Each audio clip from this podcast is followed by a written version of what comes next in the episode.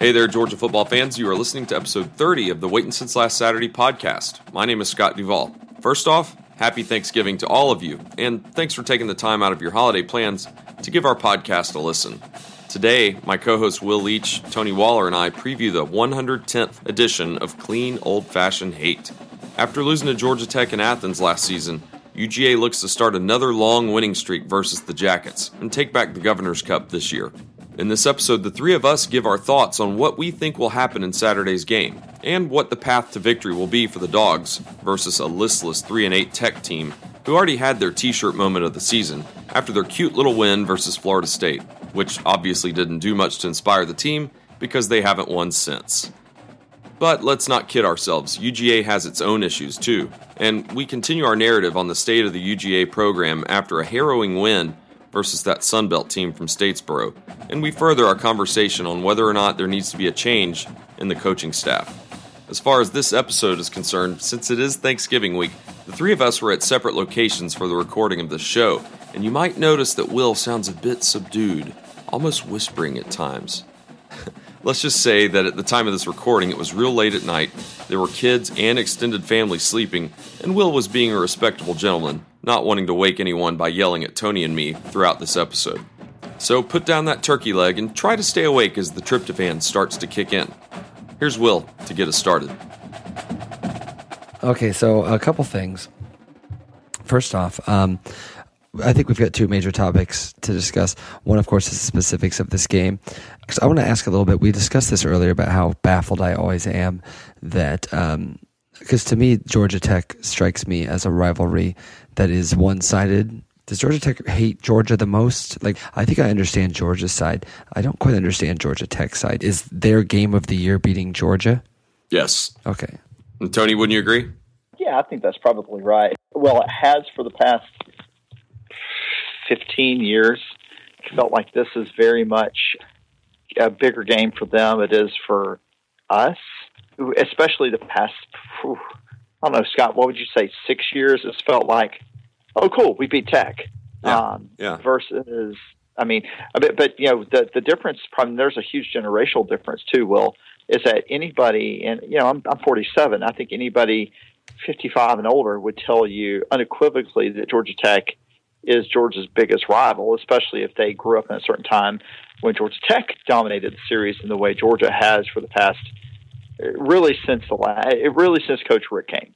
I'm really not trying to to bridge into our next part of our conversation mm-hmm. in in saying it that way, but the fact of the matter is, is that yeah, it's it's it has been very much a one sided series, and I think I think a lot of us think it's cute. Hey, look, it's Tech again, and um, I, I think we should play them every year because they're in our in, in our state. But the the fact of the matter is, is that it has meant much more to them to win than it has to us to win. I guess in the past 25 years, Tech has won five times. So, I mean, that puts it in pers- a little bit of perspective. I think nine, 1990, the year that they won the co national championship, they beat Georgia here in Athens. And then ever since then, starting in 91, and that's even in the Ray Goff years, I don't think he lost to Tech. Was he coaching in 1990? I don't know. But Jim Donnan, is, it was kind of his downfall because he lost three in a row to Georgia Tech in 98, 99, and 2000. And, and sandwiched in that 99 game was the Jasper Sanks fumble, which basically, in my opinion, was the impetus of instant replay. Maybe this will help us bridge into the conversation because here's another thing I don't understand about Georgia Tech. Paul Johnson's been the coach there. Obviously, he was at Georgia Southern, he was at Navy. He's been the coach there since 2008. Now, he had two really good years to start and then he missed a bowl game. Then they won eight. Then they were five hundred. Then they went seven and six. Then last year they had a pretty good year. They beat Georgia at the end of the season. But and maybe you guys may know more Georgia Tech fans than I do. I really don't know very many, but I don't get the sense like they're three and eight this year, and I don't get the sense that they're ready to burn him alive. I will say, if Georgia were three and eight, I would definitely support firing Mark Richt to be as clear as possible. What are your expectations at Georgia Tech if the idea that a guy can go three and eight in a season where, listen, at the beginning of the year, people were talking about, hey, the, the way they ended last year and the way they've got that, they, they were as high as 14th in the polls this year. They're three and eight. Is passion high enough for Georgia Tech football that he's in trouble, that people are furious, or or, or where do they stand on that kind of like pendulum? They really destroyed Mississippi State in the Orange Bowl. I mean that that goes a long way for Tech, in my opinion, and they're coming off that. So I mean, this is kind of a freebie, Yeah, in my they're th- opinion. they're three Well, and, and- and- eight. And got to beat us last year. Yeah, but they're Yeah. three and eight. I mean, this has been like this is a bottoming out. I mean, you know, again, if you go back to our podcast that we had in mid September, I think at one point I even said like, "Wow, it's kind of setting up for Georgia Tech this year. Georgia's got this injury, and and and the ACC is weak, and this can and they've got Notre Dame, and then everything just completely fell apart. Do you guys have friends that are Georgia Tech fans? Are they furious? Or I mean, are they are they angry? I obviously passion is is stronger uh, for Georgia football, but this would seem like a true disaster after what happened last year. you know, Georgia Tech fans, ha- they have an interesting self preservation kind of place where they go to when they aren't good at something that they think they should be good at. And, you know, the first thing is they, they make fun of, of Georgia's academics. And then the next step it becomes extraordinarily self depreciating before they actually circle the wagons and decide to burn the place down. They're in self depreciating stage. If you look back with Paul Hewitt and uh, in their basketball program, you know, they, they spent probably three seasons in the self depreciating place. You know, they picked up a, a piece of joy here and there when they were able to sell a guy when Coach Fox came on board, for example. And yet they had a couple of decent seasons, but they're still in the self depreciation stage. You know, I, I saw a thread on and Stingtalk which is one of their message boards where they were making fun of the line. And I don't remember what the line is. And Scott, you could probably pull it up pretty quickly, but it's it's fairly low for Georgia in Georgia's favor, and they were just making fun of how how that line is is ridiculous. It should be higher. So they're not quite to the let's burn the place down stage. Um, and from my perspective, I hope they keep Paul Johnson ten more years. He's great in my mind. You talking about the line for this game? Yeah. Yeah, it's four and a half. I was thinking four, but yeah, that sounds right. They were thinking it was close. It should be closer to ten. Well, yeah, I mean Alabama, Auburn. You know, Alabama's ten and one, Auburn's six and five. You know, there's about a five game, four or five game spread difference. It's a five game spread for Georgia, Georgia Tech, and Alabama's favored by 13 and a half. Well, I don't think anybody's going to confuse Alabama's offense and Georgia's offense. No, anytime no, soon. but I'm just I'm trying to. Hey, this is that whole transitive properties uh, Yeah. thing that you like to talk about. I'm I'm trying to pull up the closest thing I can to it, and yeah, I'm not trying to make a claim that it should be any higher. Uh, You know, I think four and a half is about the right number. yeah, you know, and I'll, I'll say that like to me, the surest sign that this isn't really a rivalry, or at least it's not a rivalry from Georgia's angle, is, and this could be our transition. There is a tearing of a tearing out of hair and a rending of garments over everything going on with Georgia football, and Georgia Tech is a disaster this year, and no one seems to be that upset, and and because they had a good end to last season, which by the way, so did Georgia, and so other than against Georgia Tech, but um, go ahead, go ahead, Scott. Tech had their T-shirt moment already this year, so they're happy. right. yeah. They beat. and uh, That's a good. That's a great point, Scott. They have had their T-shirt moment. I mean, they beat FSU, and that made their season. Let's let's be clear. If they beat Georgia, they're going to have a field day. They really are, and they should. But the fact of the matter is, is that they've had their their little their corner of joy. There are a lot of again a lot of old school Tech people that definitely want to win this game. But there will be as many Georgia fans in that stadium, despite all the dis, uh, the you know discontent in our fan base, than there will be Georgia Tech fans. It doesn't hold a lot of people, but they'll be easily it'll be half and half or pretty close. Man, that's crazy. I got to go to one of these games sometimes because that feels. I was always reminded when I would when I would cover uh, Knicks Nets games. The Nets, you know, our new fan base, the Knicks, you know, have this longtime fan base. And when the Nets played, when the Knicks played at the Nets, it felt like um, Oklahoma, Texas. Or, if, uh, or or Illinois, Missouri in basketball, or you know one of those great uh, 50-50 crowd games. But when the Nets played at the Knicks, it felt like like 100% Knicks fans. and it feels like that Yeah. in this it feels like that in this. Like Georgia Tech when Georgia plays at Georgia Tech, it is it, it sounds like it's 50-50 and when Georgia Tech plays at Georgia, it's like a regular home game for Georgia. Is that accurate? Absolutely. Yeah. Yeah, yeah. Well, then, you know, then, then, if this feels like a waste of a rivalry weekend. like, if Well, Georgia Tech can't bring more to it than that. But here's here's the thing. I think this this game always seems to hinge on a couple of, couple of weird things. Uh, two years ago was the it was the Todd Gurley show in overtime when they just absolutely and there, there is nothing. Look, I like beating Tech, but there is nothing more than just snatching hope away from them. uh, you know, we were down. What was it, Scott? We were down twenty points or something at one point. Mm-hmm. Just fought back into the game, and then and that was Hutson know, Mason. Remember, he had to come in. Yeah, yeah, that's right. That's right. Because uh, Murray had torn his ACL uh, the week or couple weeks before against Kentucky. Mm-hmm. Yeah, and you know we come in there, and that was uh, you know it was just that crowd turned so fast. Will it? They went from the middle of the third quarter from you know, literally they were about to, they were driving to score to make it essentially a four score game. To, I, I, Scott, you'll have to remind me, but if I remember right, we forced a fumble maybe Herrera intercepted the ball. I don't remember what happened, but something something happened defensively to turn it around, and we go back and score. And you could see, you could collectively feel it happening across all the Tech fans of, oh God, we're going to lose this game. And you could you could and also it, feel it with the Georgia fans because we had faith yeah. in our offense yeah. and knew that we would we were going to score. I can't yeah. say I can't say the same this year. If we're down 21 points, we're screwed. We don't have a way to come back. Yes, that is not the way we need to be plowing fields. Briefly, Tony, is there anything pressing with the team right now? Um, yeah, a couple of injury notes. Uh, everything I saw about Keith Marshall indicates he will be back and will get to play in against Tech. Trent Thompson and Isaiah McKenzie will be game time decisions. The same goes with Greg Pyke. As Jake Ganus said, they would have to amputate my leg for me to not play in this game. and it's going to be interesting to see Keith Marshall go up go up against his brother. Marcus. Yeah. Is it Marcus? Yeah. Marcus Marshall? Uh, I think that's right. Yeah. We'll go with Marcus. Sure. sure. I, know, I, know, him as Mark, but sure, you you you, you guys are more formal. Um, all right, so here's my question. You guys are sometimes a little bit closer to what's going on in the boards and what's going on to the chatter.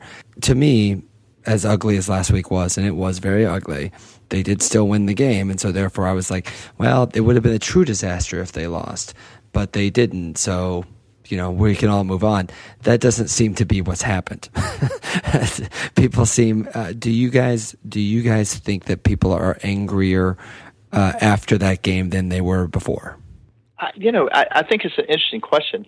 I think people are as angry. I don't know that I haven't had a good feel of that, and part of that's been I've been out of the loop with what's been going on with some family and, and other obligations. But I, I get the sense that, that no one's satisfied. And I, I think I agree with you, Will. Lose to a three and eight Georgia Tech team, and that changes the conversation significantly, even among those that are unwilling to say it's time to make a change. But I think the real question is what happens. I think the question you're you're not asking, but trying to get at is what happens if we win big. I'm not saying we will. I don't think we will. Uh, but what happens if we do? What happens if we pull a, you know, we do uh, essentially like what we did against South Carolina, or or more importantly, if Georgia Tech does against us what they did against Miami. But of course, it, it, Scott, I think it's interesting you brought up South Carolina because earlier today I was thinking like, man, this thing feels like it could be a South Carolina game. Now I go back to well, but FSU. But if we come out here and we score 45 points on them, and the offense clicks and the defense plays really like to be perfectly honest, again, like they did against Georgia Southern, I, I don't. I think there's still going to be a lot of people that aren't happy, but I think it it it, it tones the rhetoric down.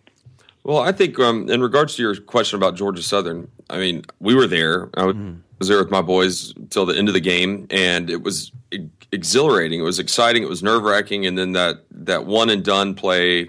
I was trying to explain to them. I was like, "You just don't see this. This is fantastic. It's pandemonium." And in the moment, it was awesome. But then as you leave the stadium, mm-hmm. you start walking home, your kids ask you questions about, wow, that was a great win. And then you're thinking, like, was it? Was it really a great win? And then, you know, you start going through the whole, wow, we're eight and three. Again, we're kind of going to a, we're not sure where we're going to go. We're going to go to a Gator Bowl. Maybe we'll, hopefully we'll beat Tech. You know, you start rolling through all these things in your head. And then I think the interesting thing is thinking back to, I don't know if y'all saw it, but just the what ifs. Like there were two that stuck out in my head, um, and I can't say I came up with this on my own. I was doing some reading and poking around, but that catch by Terry Godwin, that could have easily been overturned. That ball moved a little bit as he was going out of bounds, and luckily they maybe Coach Richt knew that or something, and that's why they went ahead and kicked the extra point very quickly. The refs didn't even look at it. Um, I saw the replay and I was like, eh, that that could have mm-hmm. gone either way. How how uh, devastating would that have been? And then also, I read some interesting article. I can't I can't even credit who it was, but it was basically talking about Nathan Theus. I don't know if you read this, Tony. Um, the long snapper on the punt before the the the punt before they fumbled.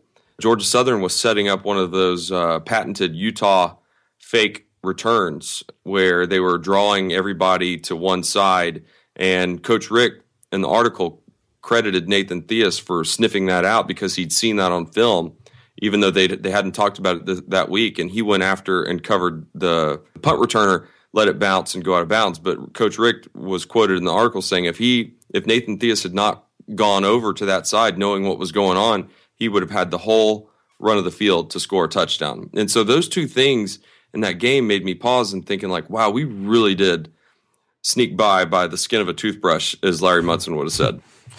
There were certainly times in that game where when Georgia Southern was driving late, like it felt like they were going to lose. like I'm not going to lie, it, it certainly felt like Georgia was going to lose this game. Did you have that feeling, Tony?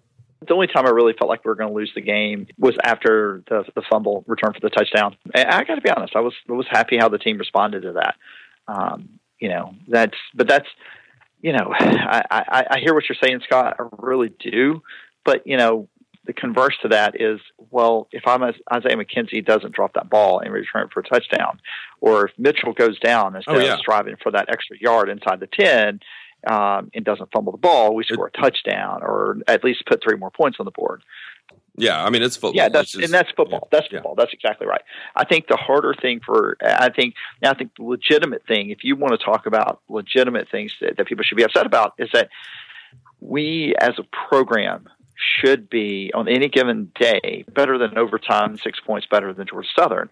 Uh, now, you know, over the course of history, there are times when that's not always going to be the case even on a game to game basis, it might happen on a one one off basis. But I think it's safe to say this year that for whatever reason, our offense is such that Georgia Southern and Georgia are fairly evenly matched, and that's you know Georgia Southern. That means Georgia Southern is actually really good for Georgia Southern, and Georgia is fairly down for Georgia. And I think that's the thing that people are having a hard time getting their head around. Will mm-hmm. to to kind of get back to answering your question but that also leads me to my next thing is you know we talk about records and we talk about you know Georgia's now eight and three and I understand and I, am with you on that. I absolutely am with you on that. Is a you have to look at wins and losses as the most objective statement of success. But people who are upset that we have had this kind of season, even though we're eight and three, and, and can legitimately say the season is a pro, is much a product of our opponents, which some of which we can't control, right? Um, that that people get upset about that. Now, I don't necessarily entirely buy that the overarching, you know, well, the SEC has been up, so Georgia should have won a national championship, or whatever. I don't, I don't buy that. But if just looking at from this season alone, um, eight and three feels a little down because of how Georgia's schedule is shaken out. Because, you know, our best our best win is going to be Georgia Southern. uh, maybe maybe Auburn, but uh, our best win is probably going to be Georgia Southern. Well, and you know this leads this leads to um, you know Uh, kind of the other thing we are talking about about fan expectation, and I understand. Here, okay, I have, I have two larger questions, two major questions. One, if Georgia because the problem with the game with the, with last week's game and the Auburn game and now this week's game is there's nothing really good a win gets you and a loss is you know Armageddon. Is that was it? Do you think that's a fair assessment? No one's going to be like, "Oh, awesome win, great job." Now we feel better. Maybe if they score forty-five, maybe. But I have to say, I'm, I I don't get that sense. I think that one of the things that both play, I, I think, is a plague on Georgia fans, but also I think, frankly, speaks to you know why Georgia is such a powerful program is this notion that like after the Florida loss I kind of getting a sense that there was nothing Georgia could do. like there's just is that a fair assessment? Like there's no the rest after the Florida loss, no matter what happened the rest of the year, it was not really going to stop people from calling for change. Is that do you think that's an accurate statement or not? There were no good wins left, and so there wasn't anything to look at the calendar saying, okay, when we play number four Auburn you know that could really be a jump start to getting us on the path. And if Tech were going into this game with two losses, we could ruin their season or something. There was just it was just kind of like a eh, yeah, yeah, I think you're right. Uh, but I get that, and I get that. But what I don't get is how that ties to Mark Richt's future. is if Georgia Tech were good this year, and listen, for a long time this year, it looked like they were going to be good. This would be an impressive win if they had won this game. But because they didn't, you know, I think on one hand, the fan expectations are good because they expect a championship. On the other hand, I think they can ultimately be self defeating because, you know, if you don't, like, at a certain level, like, you know, college football is a rare thing. There, you know, you guys live in Athens. The the whole city shuts down. The whole town shuts down uh, during a Georgia home game. Even the later ones, when uh, when they're playing Georgia Southern, everyone's kind of disappointed this season. It's the biggest event. The football camp, the football stadium is in the middle of the campus, which is in the middle of the town. It runs everything. People spend. There are many many people we all know that have full time jobs because of Georgia football. It is a mess for the seven games where they play in, in Athens or six, I guess, next year. Um, so it's a big deal. So it seems to me a waste on one hand to be like, well, half of the season is a loss. It's loss if there's no point to it because it's not like these are real games that, that, that, we all get excited about and, and should be into. But to the larger point, to me, what worries me about that idea and and Scott, I may want to. I, I, think we could uh, soon. I might want to talk about your friend's uh, kind of cool thing that I disagree with a little bit, but it's certainly well put together. Uh, he kind of, but we'll talk about that in a second. But I do think that at a certain level, expectations can become poisonous. I think that at a certain level, if the bar is set so high that if you lose a game in October and everybody stops caring, I think it actually hurts the program more than it helps. I don't know. Maybe I, maybe I'm too new to see that, but as, uh, I, you know, I'll put it this way: if Mark Richt is run out of town, and I don't think he's going to be, but again, we'll see what happens with Georgia Tech. If he's run out of town, to me, that sends kind of a dangerous message to anyone that might want to come here after him to say that like you know what? You have to win the championship or nothing. And listen, maybe it's very easy for a guy like Jeremy Pruitt, who I think is a good coach, I think speaks and represents a, uh, a lot of why are we not better? We cannot accept mediocrity, so on, so on, so on. Speaks to that side that people have about SEC football in a larger sense in Georgia uh, in a smaller sense. But if it really is national championship or bust or playoff or bust, or we don't, we stop caring after October if we lose the Florida game is there a point where that job becomes less desirable, where it goes over to the bell curve and you're like, well, I'm never going to be able to please these people? Well, I, I think part of your answer is yes. I think we're already seeing some of that come to fruition. I think the days of, especially at a program in the SEC, uh, especially a top tier program in the SEC, the days of a coach coming and staying for 10 years without winning multiple national championships is over. You've seen what's happening in Baton Rouge. Uh, you're seeing what's happening in Athens. People are already getting tired of Kevin Sumlin. He's on his third season, um, which is frankly ridiculous because Texas A&M is kind of historically an eight and five program.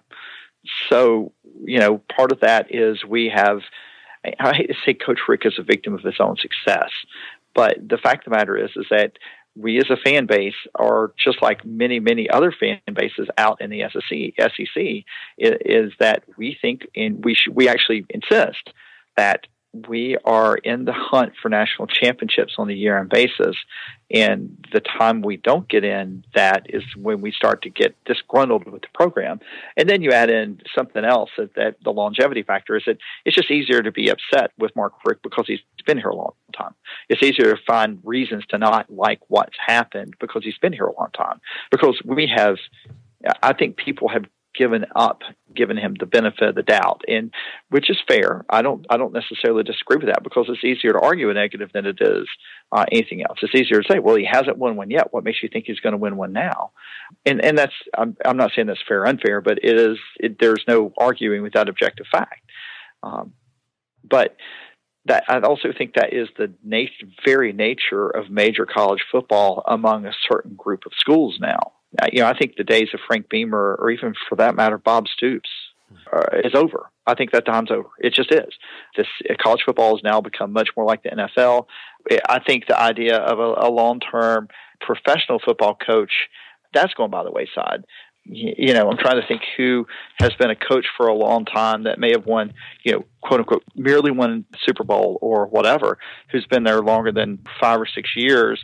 And, you know, right now I can't think of anybody, yeah, you know, I guess Tomlin has been there for, I think, how long has Tomlin been there now? It's been a while, uh, not quite, but I frankly, not as long as Marvin Lewis. Marvin Lewis is a great example of a guy that like make, it's funny because Marvin Lewis is actually a fight against my point the idea of yeah. he's actually been really successful without really ever breaking through for an extended period of time, but has stayed there.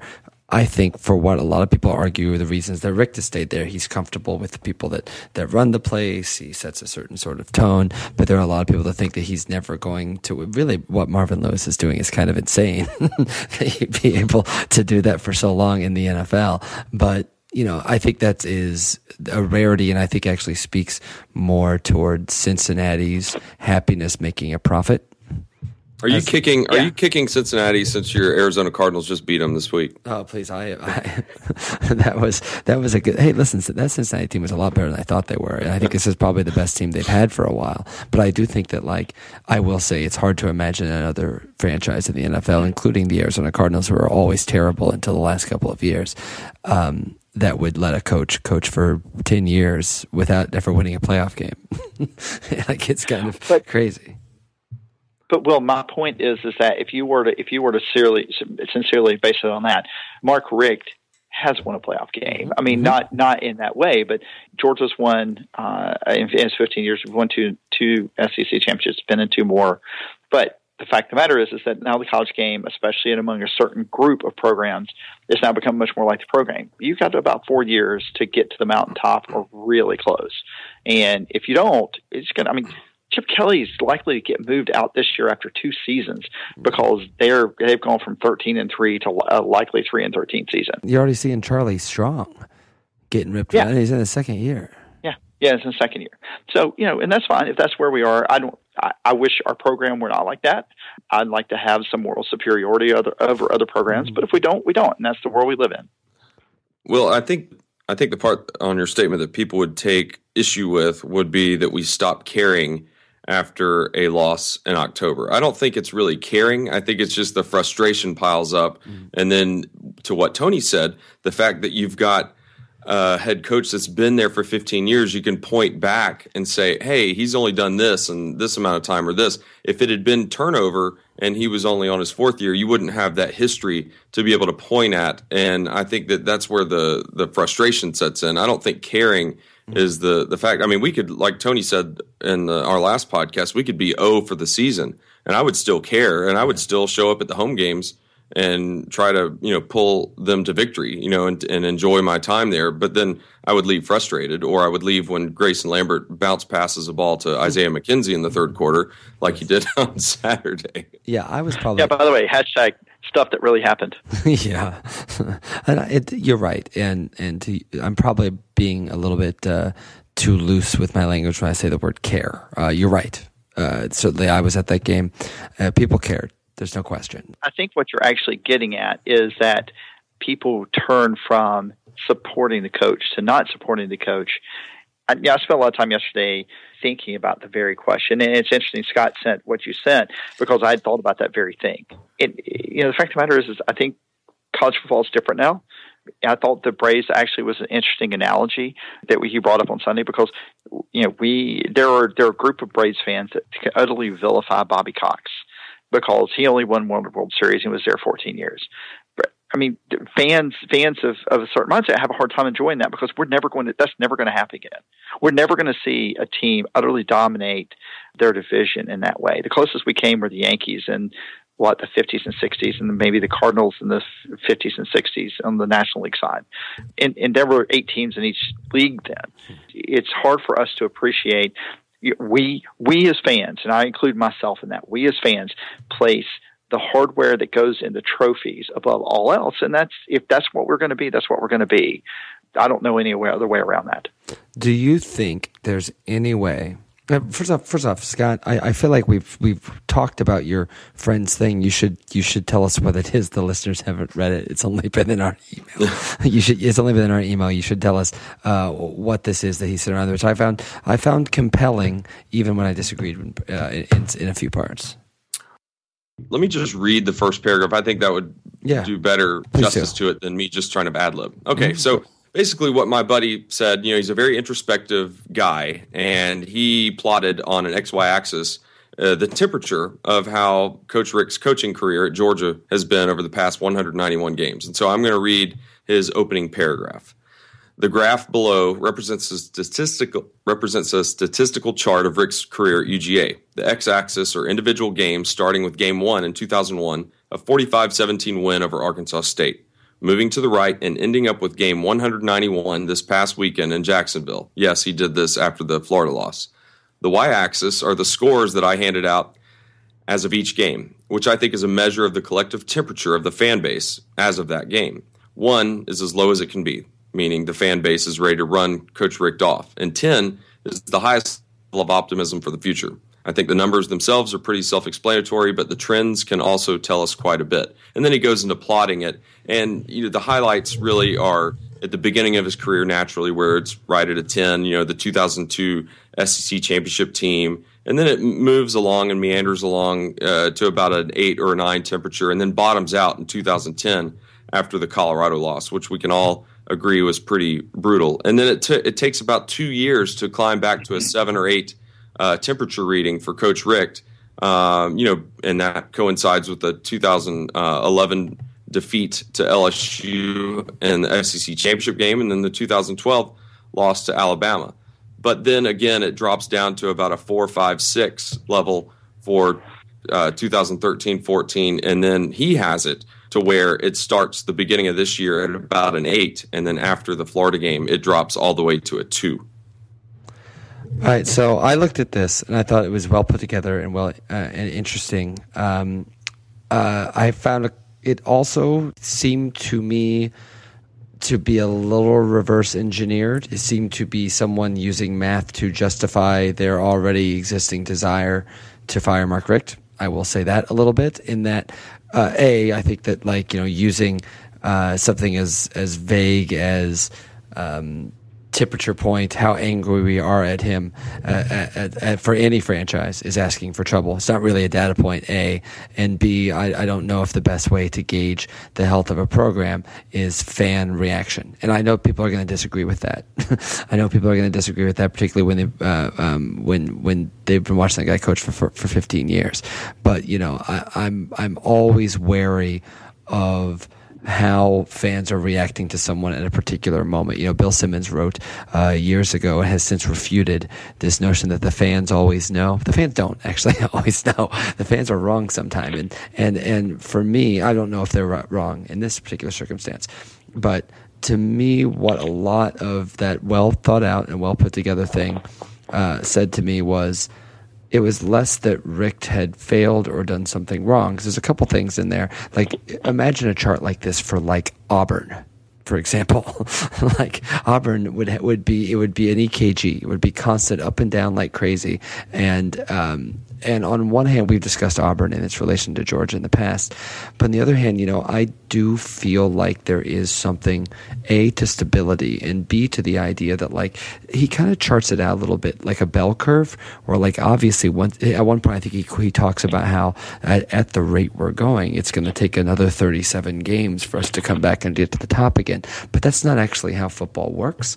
Well, how football works is you have the players to get you there, and you know it's it's always strange to me to see the number of people that will criticize Richt for uh, not getting the most of his talent, but then also argue that that that the program is in a shambles. Like to me, the the best proof that the program is not in a shambles is recruiting, and you can argue whether Richt is getting more or less out of that uh, out of those talents that he should. But th- to me, like you know, recruiting has gone up in recent years. That that that that's up in a lot of ways, and I think that I think that I'll take that as a measure of how a program is doing over fan reaction to a point. I think a fan reaction really turns against someone in a un, in a way that's irrevocable. I think it doesn't matter how good of a recruiter you are, you're done. I don't think Georgia is at that point yet, but I do think that point does uh, arrive eventually. Um, but I also think that this idea that because the fans are mad a move has to be made is a dangerous one. But of course, you know, we're talking all this time about Georgia never winning a title and how and how that doesn't win you anything. Les Miles won a title, and they're still ready to run him out of real because he had three bad weeks in a row. So, one thing, Tony, you touched on, I think is really is really interesting is it might just be a different environment now, and I might just be this old fashioned person who thinks that stability is a value, and maybe it isn't. Yeah, and one of the things I would I would say about that, Scott, and I I, I think I felt the same way Will did. I, I liked it. I thought it was a very interesting perspective of kind of how to view Mark Richt's career. Um, but the, the the question I had from it is, are we are we closer to getting there with Mark Richt in three seasons than we are with Coach X? And you know, the thing about that that that makes me wonder is that we're we're not going to hire a football coach with a national championship on their resume. That's not happening. Anybody that thinks we're going to go out and get Urban Meyer or Nick Saban or um, Jimbo Fisher, even. We go Jimbo Fisher. We could end up with Gene Chizik, but oh god, um, I'll take that back. So, but you know, the the fact of the matter is, is we're not we're not going to go hire a national championship coach. We're going to hire someone who we hope gets us a national championship.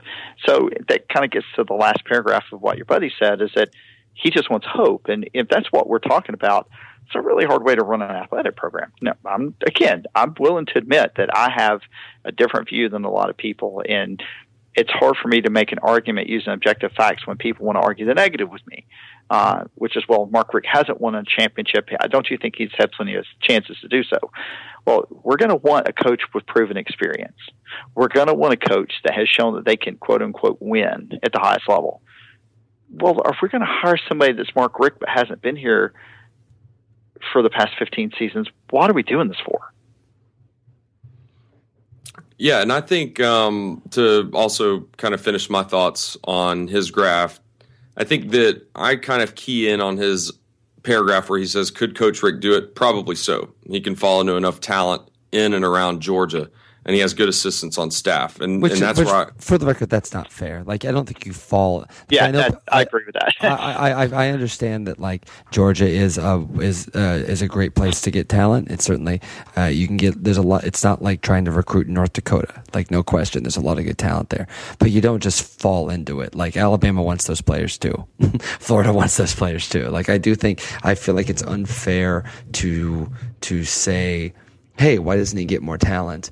And also, oh well, he falls into talent, or why doesn't he do more with the talent? Well, he falls into like he's like, come on, he, he's he's getting guys quarterbacks from Washington. He's obviously doing something right. But yes, I I, I don't want to I don't want to dismiss your point, which I think is a good one. So I should shut up and let you make it.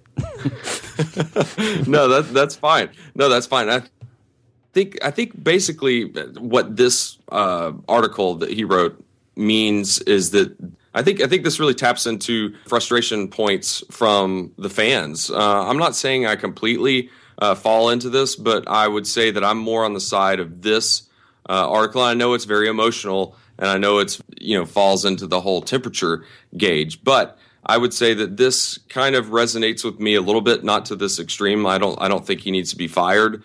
I think this is a good uh, example of the general feel for people that aren't Will, Scott, and Tony that are either making don- making donations or maybe they you know are from Loganville have never been to Athens but they're they're Georgia fans and that's not a sham at Loganville I'm just mm-hmm.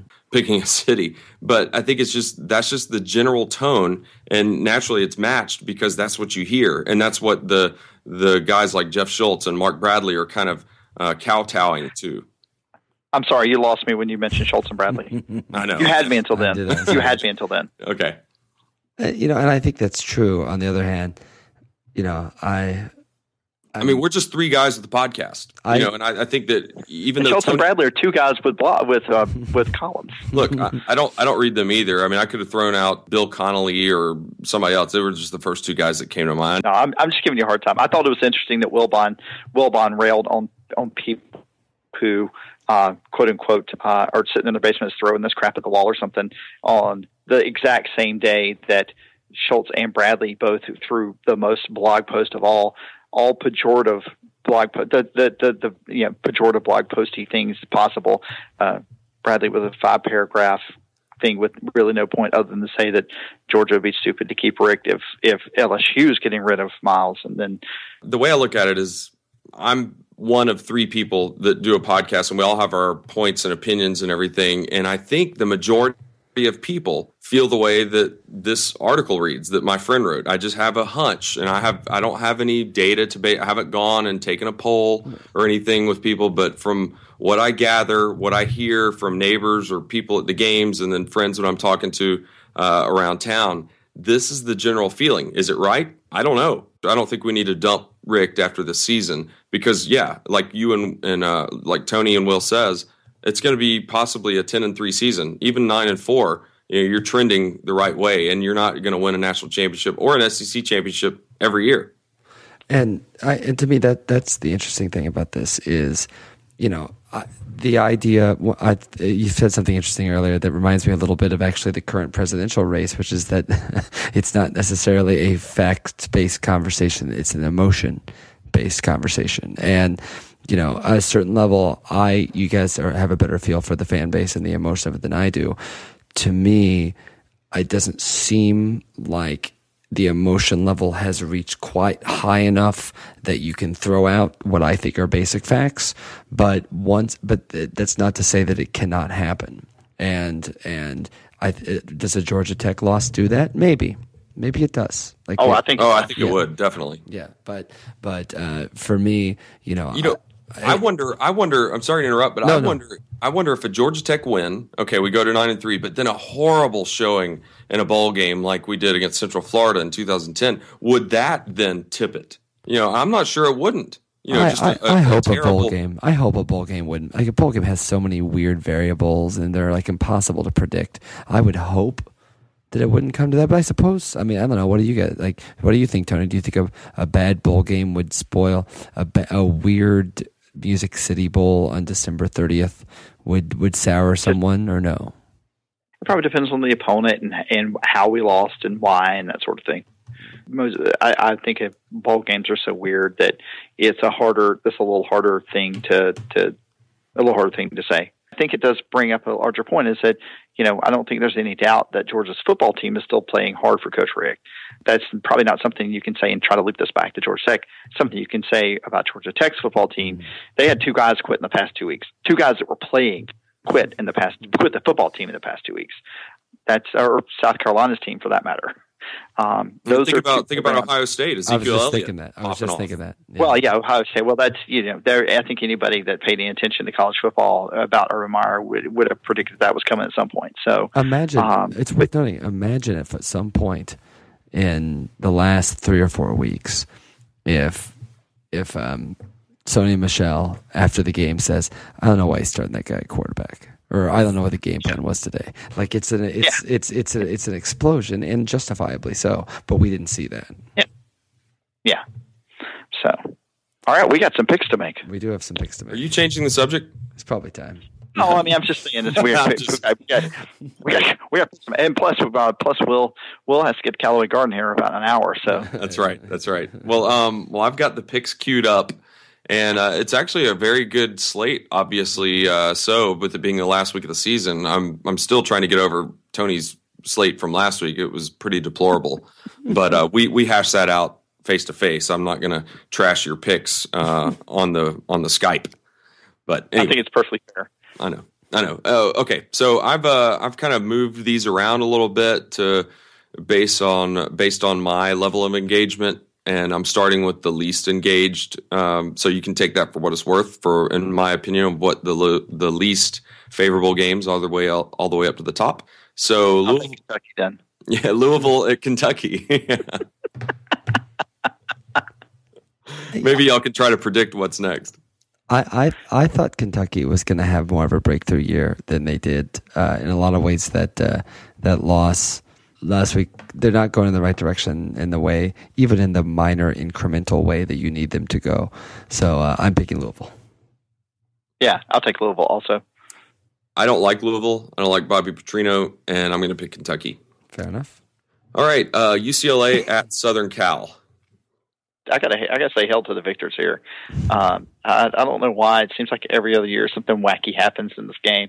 It seems like it's Southern Cal's time for something wacky to happen for them.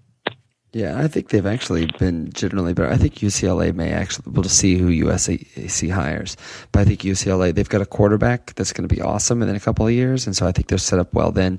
But they've been a disappointment this year. And USC, I would argue, hasn't. So I'm taking, also, isn't this for like their half of the Big 12? I think the winner of this game, I think faces, uh, I guess it's Yeah, Stanford. Pac-12. Yes, Uh, Stanford. Stanford. Yeah. yeah. Yeah. So, Yeah. um, so I think, uh, I think in USC.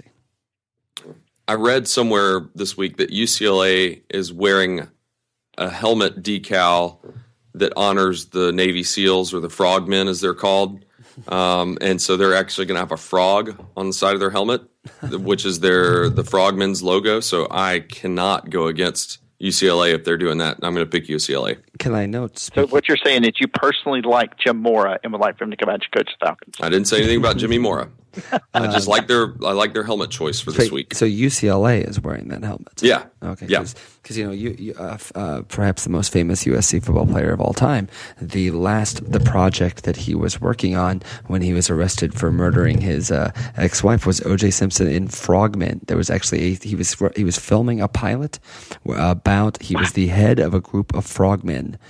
Uh, for NBC, he was filming a product uh, when when he was framed for murdering his wife. Allegedly. Isn't, Oh, yes, i- isn't that his? Wasn't it? Wasn't that right before his next big project called "You've Been Juiced"? Yes, yes, yes. I actually watched that and wrote about it, and my soul has never been the same.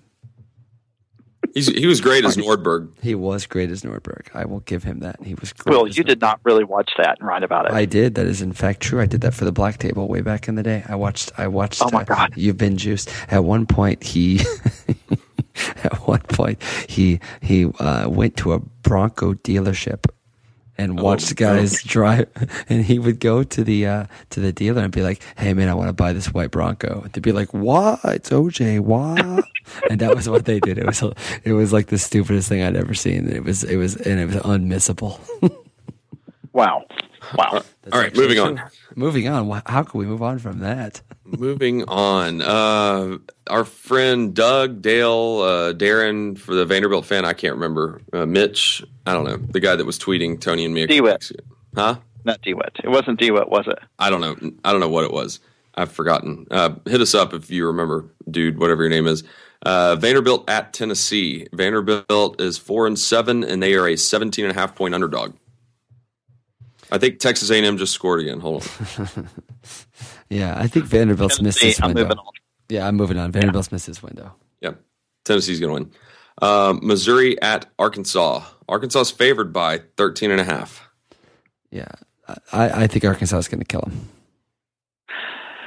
You know, as much as I'd like to see Missouri win this game and actually get into a bowl game for Pinkel, mm-hmm. I just don't think they have enough. But it's Arkansas, so I'm going to say there's going to be something really wacky go down at the end of the game. But Arkansas still wins it. Also, a handy Friday game, by the way. Very nice day after Thanksgiving. Extraordinarily handy. Although- Extraordinarily. Although I do miss the LSU Arkansas Friday after Thanksgiving matchup. Now that we have two new teams in the SEC that screwed that up.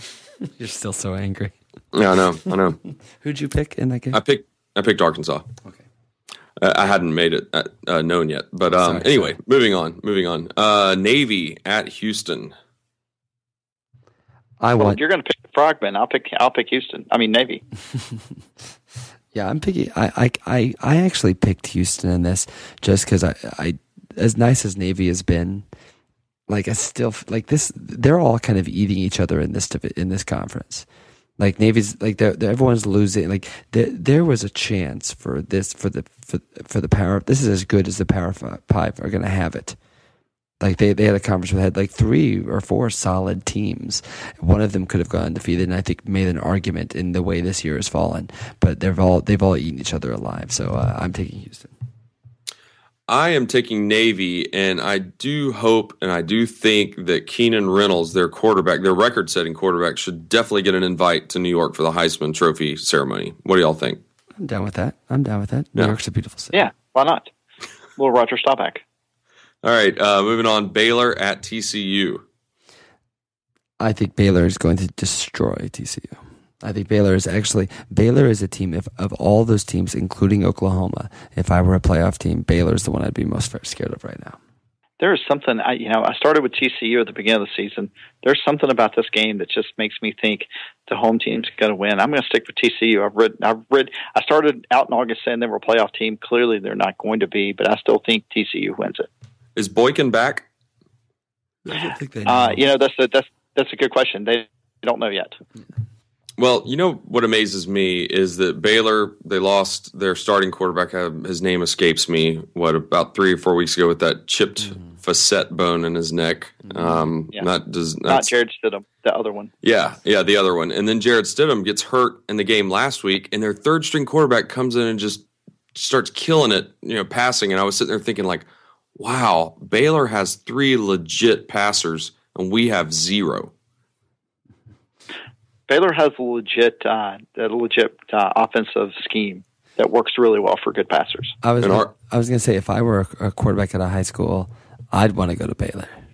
Actually, that's not true. If I wanted to show up for pro scouts and not necessarily put up a bunch of numbers, I like I might be like Jacob Eason and go to Georgia instead of Baylor. But if I wanted to put up a bunch of numbers, I would go to Baylor.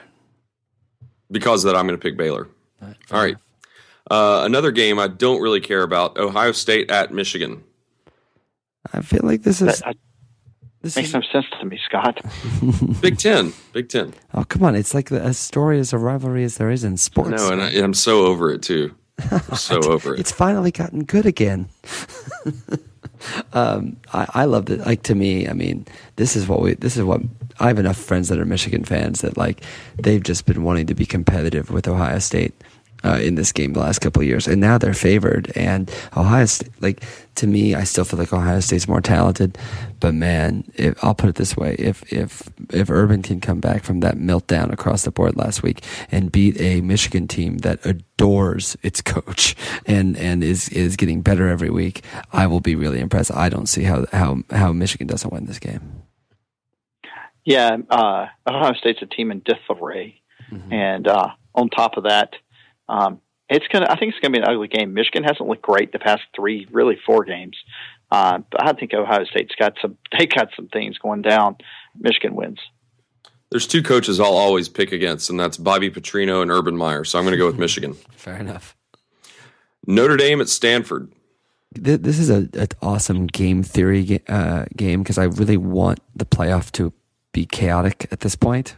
Oh, you've subscribed to what Tony wants chaos. Yeah, uh, Yeah. I really do. And to me, the best route to chaos is Notre Dame losing this game and then Stanford losing in the Pac-12 championship game. So I, uh, Yeah. uh, so Stan- Notre Dame looked pretty bad last week. They were at Fenway Park. It's kind of a weird game, but I, I, I think Stanford is all around actually the better team. I'm picking Stanford.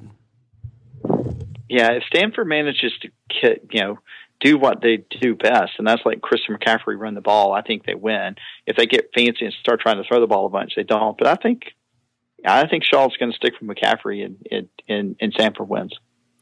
Yeah, I was watching the Stanford Cal game last week late night and was fascinated by Christian McCaffrey. And I was I was interested to learn that he's Easy Ed McCaffrey's son, the guy from the Broncos back in the day. And uh, he's another guy that should get an invite to New York from what he's done. And so I'm going to go with uh, Stanford as well.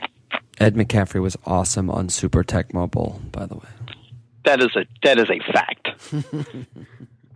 Uh, all right, so this is right smack in the middle. Actually, it's on the the the the better side of the middle. Northwestern at Illinois.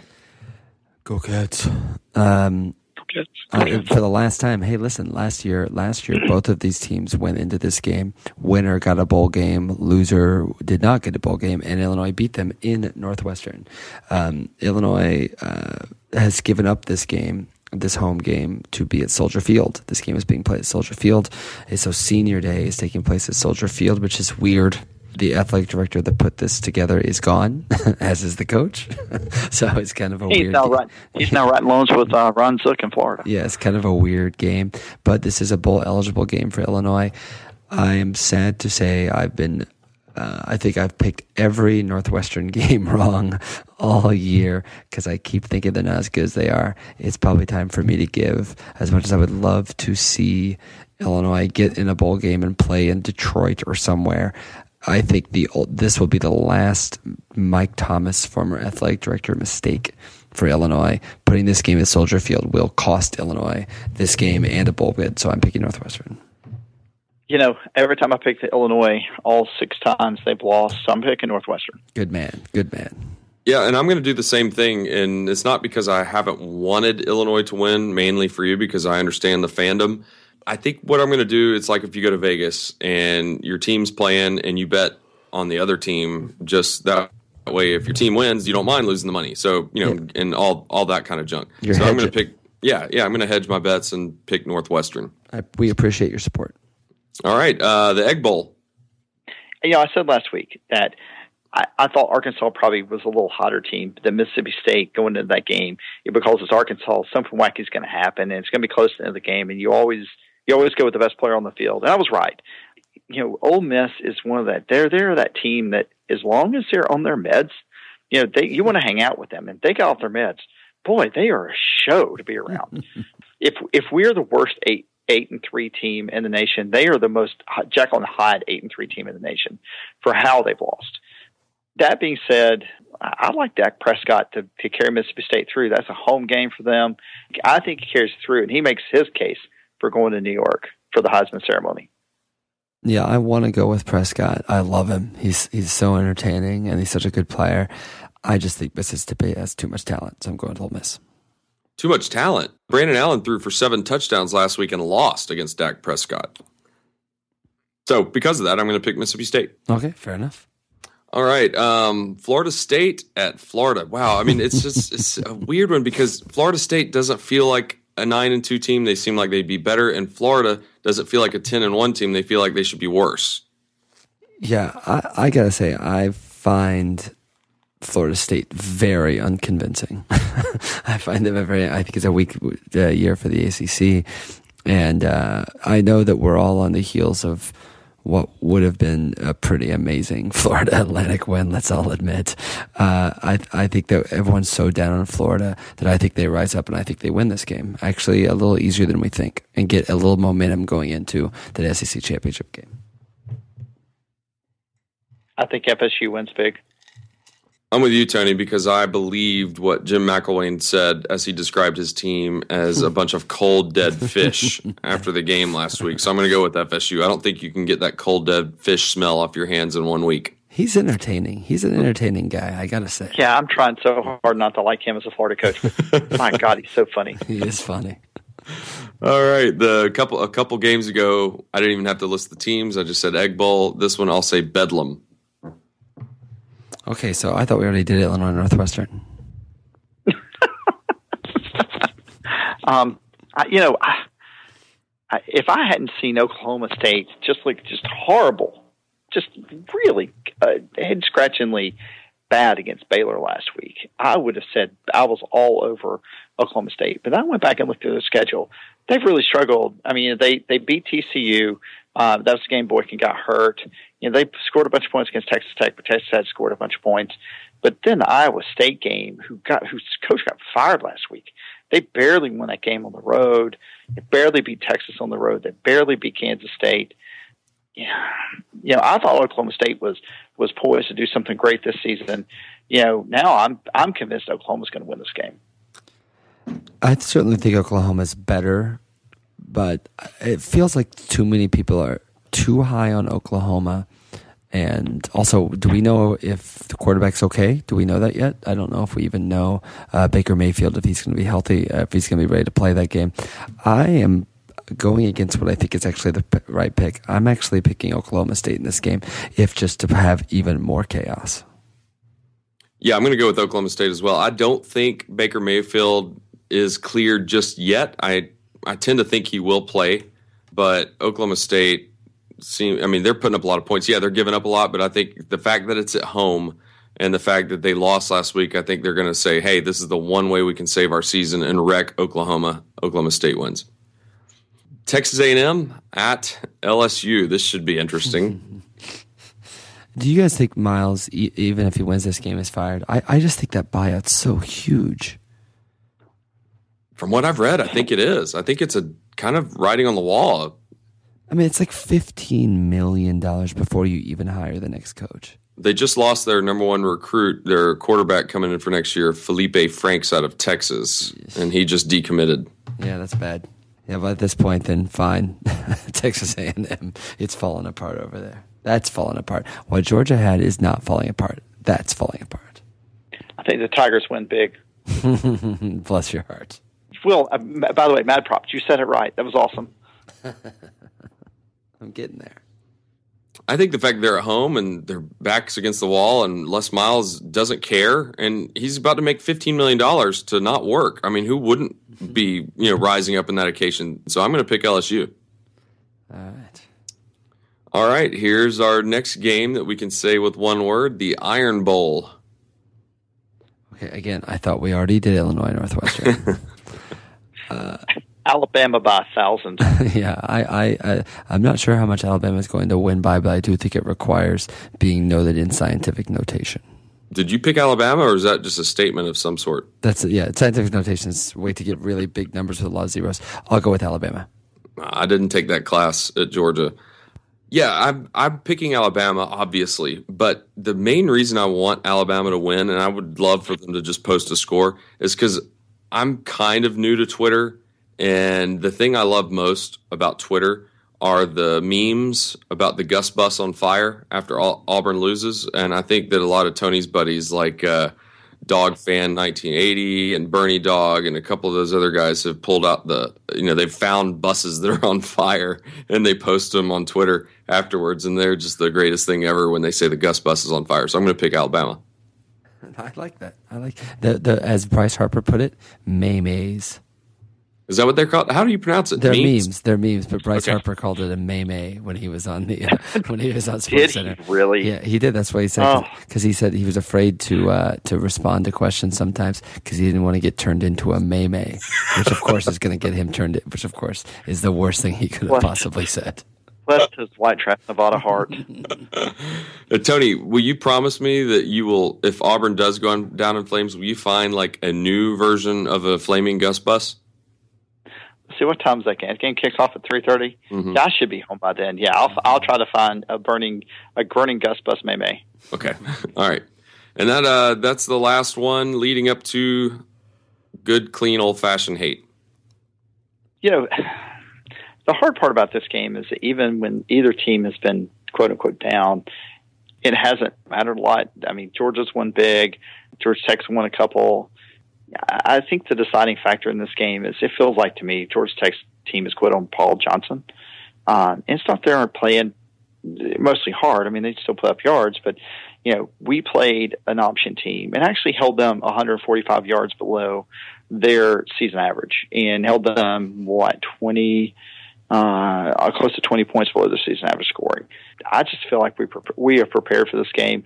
You know, I'm still not confident or we're going to roll up a bunch of points, but it feels like this could be a South Carolina type game where Lambert gets on track and and really kind of, kind of makes us all like, where was this all season?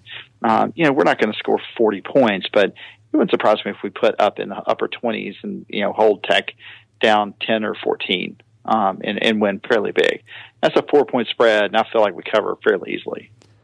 Uh, I'm not quite sold on the Lambert idea, uh, obviously, but uh, I do think that uh, I think Georgia Tech is kind of done. I don't even think they're really up for this game that much, and they're really just not that great. I don't think Georgia's going to have to do a lot in this game, frankly, because you know the thing that people traditionally struggle with with with Georgia Tech is the thing that Georgia just dealt with last week against Georgia Southern, who is a, a much better team than Georgia Tech. So I'm picking, uh, as well as you, Georgia big.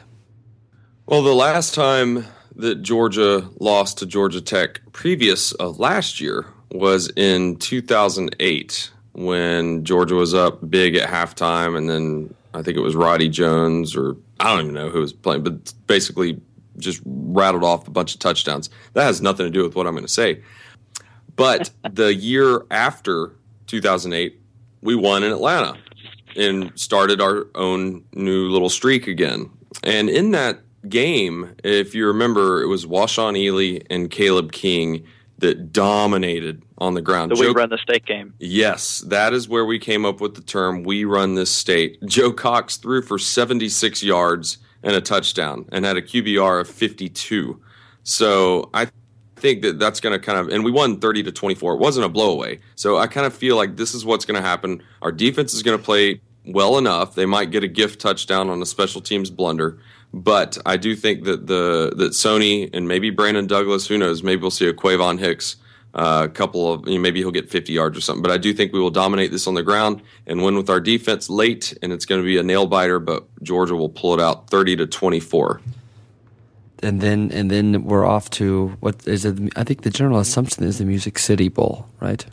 I think it depends on what happens this week, and that's the hard. That's the hardest part about the way SEC bowls work is that, uh, and we're still trying to get Tom McGinnis, who is the chairman of the Camping World Independence Bowl, to come on with us next week to talk uh, talk about bowl selection. But the hardest part about it is that basically the league slots everybody below the Citrus Bowl, uh, basically from the Citrus Bowl down to the Birmingham BBVA Bowl, and they really do try to match up fan bases that are going to travel well with certain pro with certain um, bowls because they, they, they value those bowls. And the thing is, is that Nashville is dead in the middle of SEC country, and that bowl's going to always be an SEC bowl, so they don't care as much about getting crowds there. Uh, they, they actually try to, they actually worry a little more about the ACC team. So the reason a lot of people are picking us there is because they think we're not going to travel well. Um, in the same way that LSU and Notre Dame, they didn't think LSU was going to travel great last year. I think it's going to be a matchup in the Gator Bowl against Northwestern. Now, am, am I excited about that? Not at all. But I think that's what's going to happen. oh man, I, I, I have been uh, uh, living in Athens for two and a half years, and I will never root harder for Georgia than I would in yeah. that game. Well, we'll go to that game. We'll go. It's, uh, It'll be. It's awesome. an hour from my parents. We'll go. all right, guys. Well, hey, have a great Thanksgiving, everybody thank you very much, uh, and y'all too. I've got a turkey to fry and a ham to cook. So, yeah, what are y'all having for Thanksgiving? Traditional? Fried, fried turkey and a ham. Nice. Do you, do you, do you do you deep fat fry the turkey? I don't. I have an infrared fryer. Oh, okay. I cheat. Yeah, we, infrared.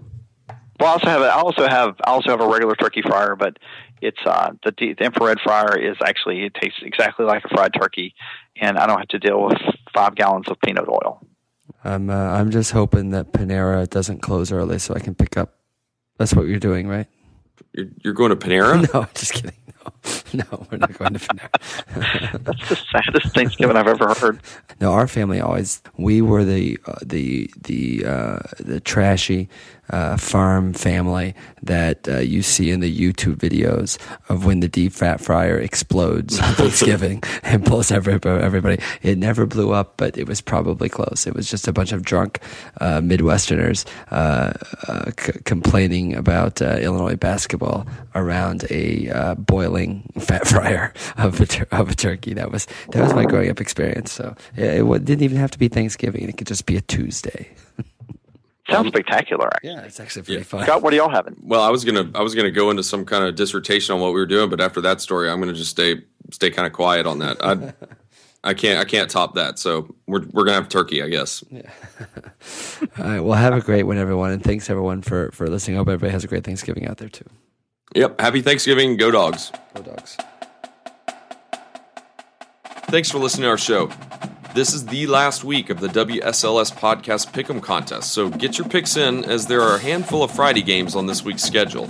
The overall lead should be settled by Saturday evening as Polar Shark is hanging on to a precarious 10 point lead over the likes of J.A. Heigel, Wed Flat Rock, and you guessed it, our favorite dog in New York City, UGA Carey. She is only 12 points off the lead, so stay tuned. As for how the three of us have done, well, not so great. For me at least, as I'm sitting in 78th place. Will is in 44th place with 698 points, and Tony and his Matrix is lurking a mere 16 points behind Will.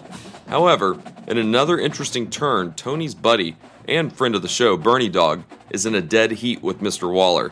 So the strategery between those two as they make their final selections should be as interesting to watch as that Kentucky Louisville game this week. Should you want to get in touch with the show, our Twitter handle is at WSLS Podcast. Individually speaking, Will can be found at William F. Leach, Tony is at Tyler Dogden, and my Twitter handle is at Jawavi Films.